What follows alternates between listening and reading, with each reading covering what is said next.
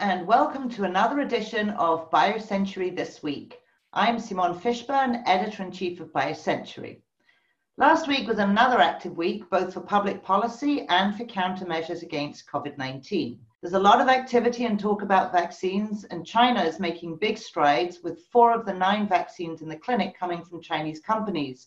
That includes CanSino Biologics candidate, which became the first to enter phase two testing. Roche obtained emergency use authorization for its antibody test, which has 99.8% specificity and 100% sensitivity, which are higher numbers than any other test recorded so far. And Roche expects to deliver high double digit millions of tests per month. Outside of COVID, deal activity is still going ahead, with Alexion buying Portola for $1.4 billion, and that's the third billion dollar M&A of 2020.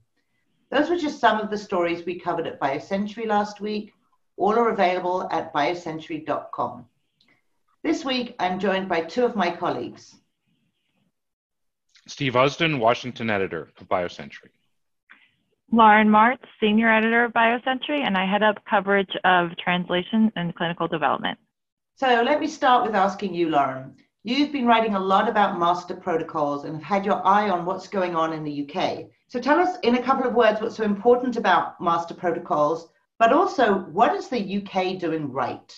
Sure. So, master protocols in the case of COVID are often adaptive platform trials, which means that they're evaluating multiple therapies against a standard of care in the same trial with the same endpoints under the same protocols. And that means that you're getting a consistent read of how these therapies are doing within a single trial. It shares resources, it allows more patients to receive the therapeutic and fewer to be in the standard of care arm. And it comes to answers more quickly on which therapies are effective relative to the standard of care. And something that the UK has done really well is make these trials a priority. So they have established three national priority master protocol trials, and they've made sure that these address three different patient populations within the COVID group. The recovery trial is looking at the biggest group of patients, which are the hospitalized patients who are moderately ill. And then they also have the PRINCIPLE trial, which is for patients who haven't yet gone to the hospital who are ambulatory. And they're also endorsing the REMAP CAP trial, which is mostly for the more severe patients. And by making these a priority and by funding these trials, they are directing patients here rather than to some of the smaller trials that aren't necessarily as powered to give good answers. I wanted to ask you a question about it because one of the things about master protocols is that it takes some of the power out of the hands of the companies that own the assets that are being tested and it requires trust and cooperation. How have they secured that in the UK? And do you think that's something that's feasible in the United States where there's less government control and there's there's less of a unified healthcare system?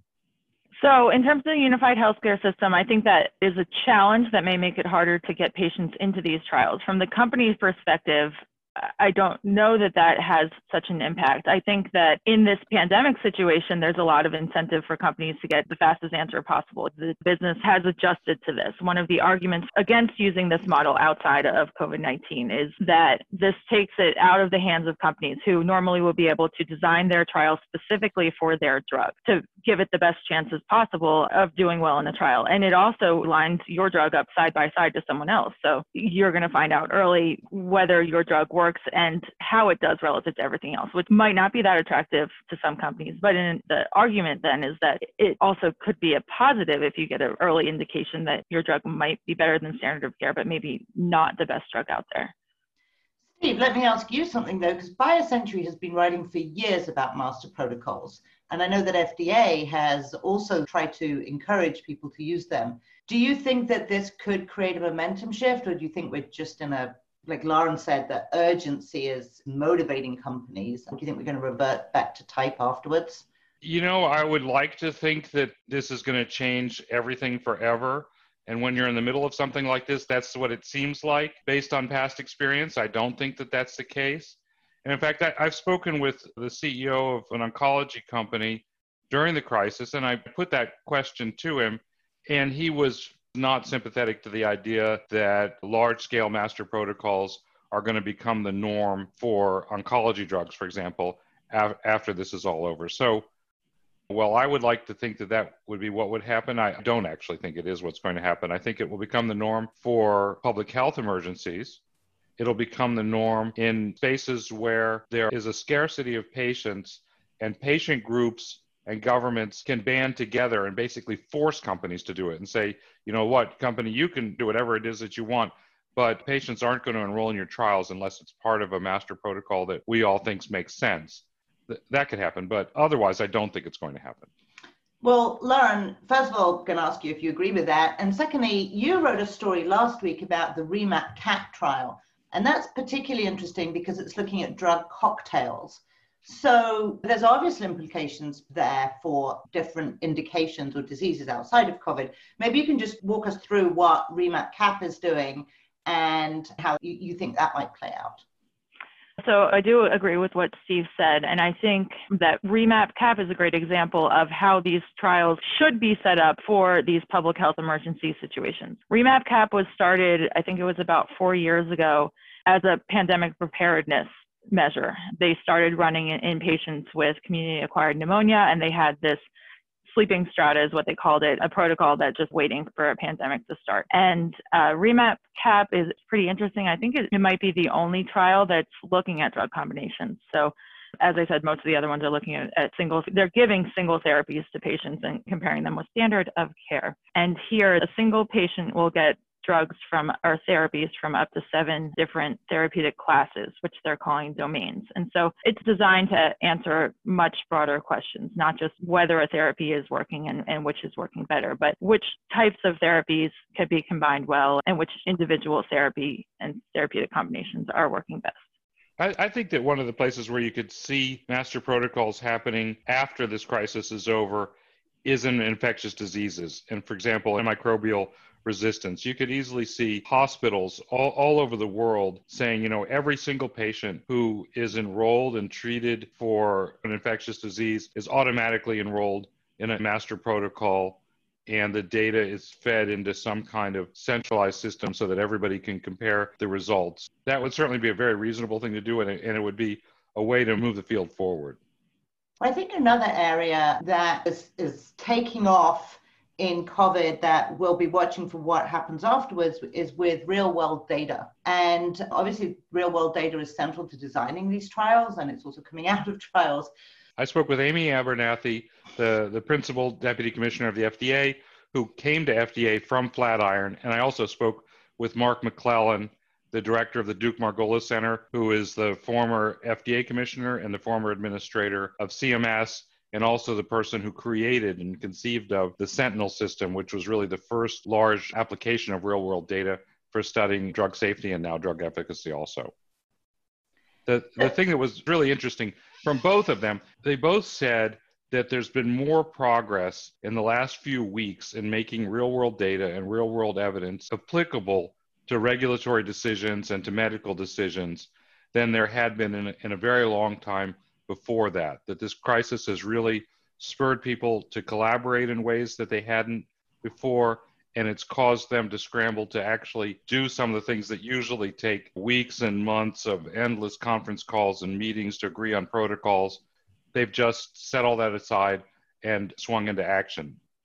Well, we've certainly seen that in particular with the COVID R&D consortium, which I think is a particularly interesting one because it is exclusively industry members. It's not been pulled together by NIH or you know some outside public entity, and they are sharing data in a pre-competitive consortium. I, I think there's certain people that would like to see that go on afterwards, but you know, I do think we're in a, a special moment where there's a huge incentive to tackle this particular disease and, and how much that data sharing goes on afterwards is going to be interesting to see. That- I, I actually do think that this is something that will continue after a lot of the innovations that are being made for real world data and real world evidence now will continue.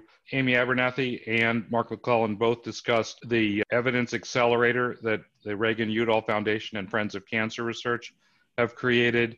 They talked about some of the methods that are being used. For example, rather than creating large pools of data what they're doing is they're going out to different data holders and, and figuring out how to ask them the same question, how they can interrogate their own data with the same question and then provide the answers back.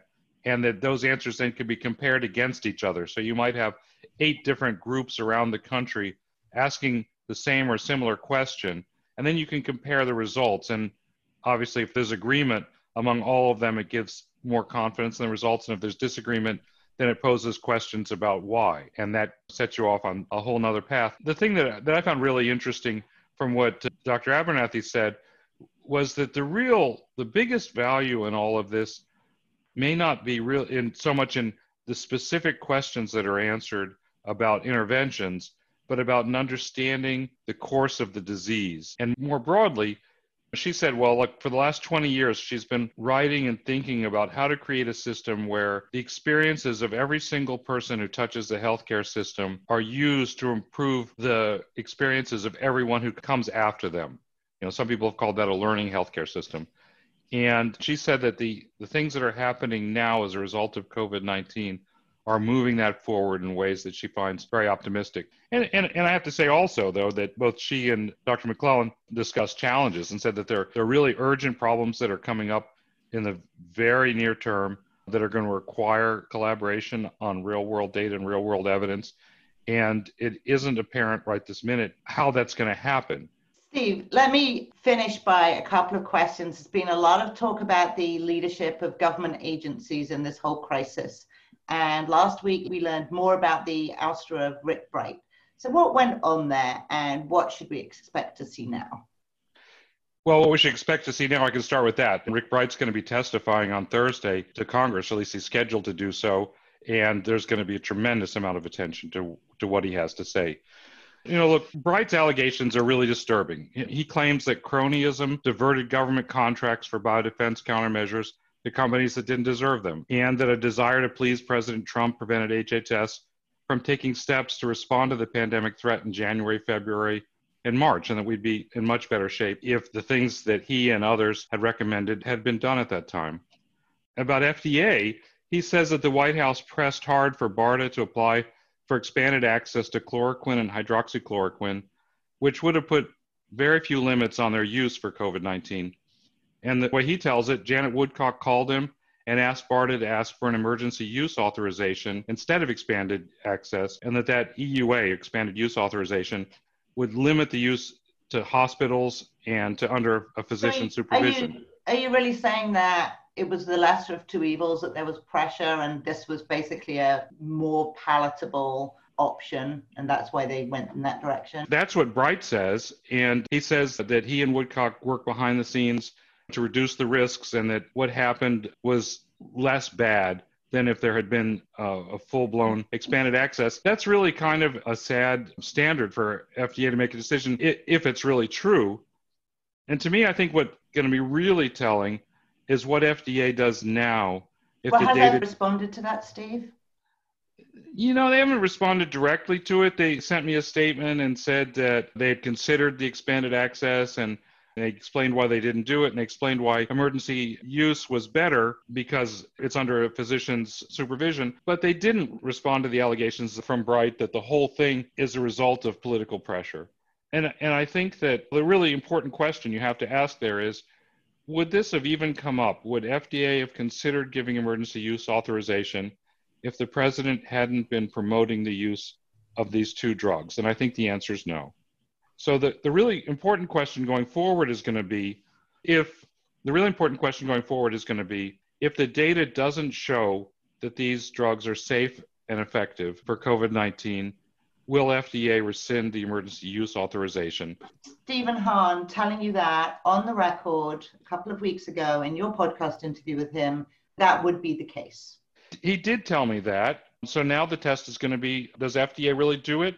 And how do they explain it? If they do rescind the EUA, how are they going to explain that to the American public and how are they going to explain it to President Trump? That's going to be a real test of the agency's independence. There's some people, including uh, Jesse Goodman, the former head of the FDA Center for Biologics and the former chief scientist at FDA, who, who told me that they think that the evidence that's out there right now is sufficient to rescind the EUA more data is going to be coming out in the coming weeks, and, and it's going to be a real challenge for FDA if that data doesn't support the EUA, if they really follow through with it and, and rescind, and, and how they explain that. Well, Steve, I am sure we could discuss this all day, but we won't. Instead, we will watch for Thursday, I think you said, is when the uh, next shoe drops on this one. And in the meantime, I will invite all of our listeners to visit biocentury.com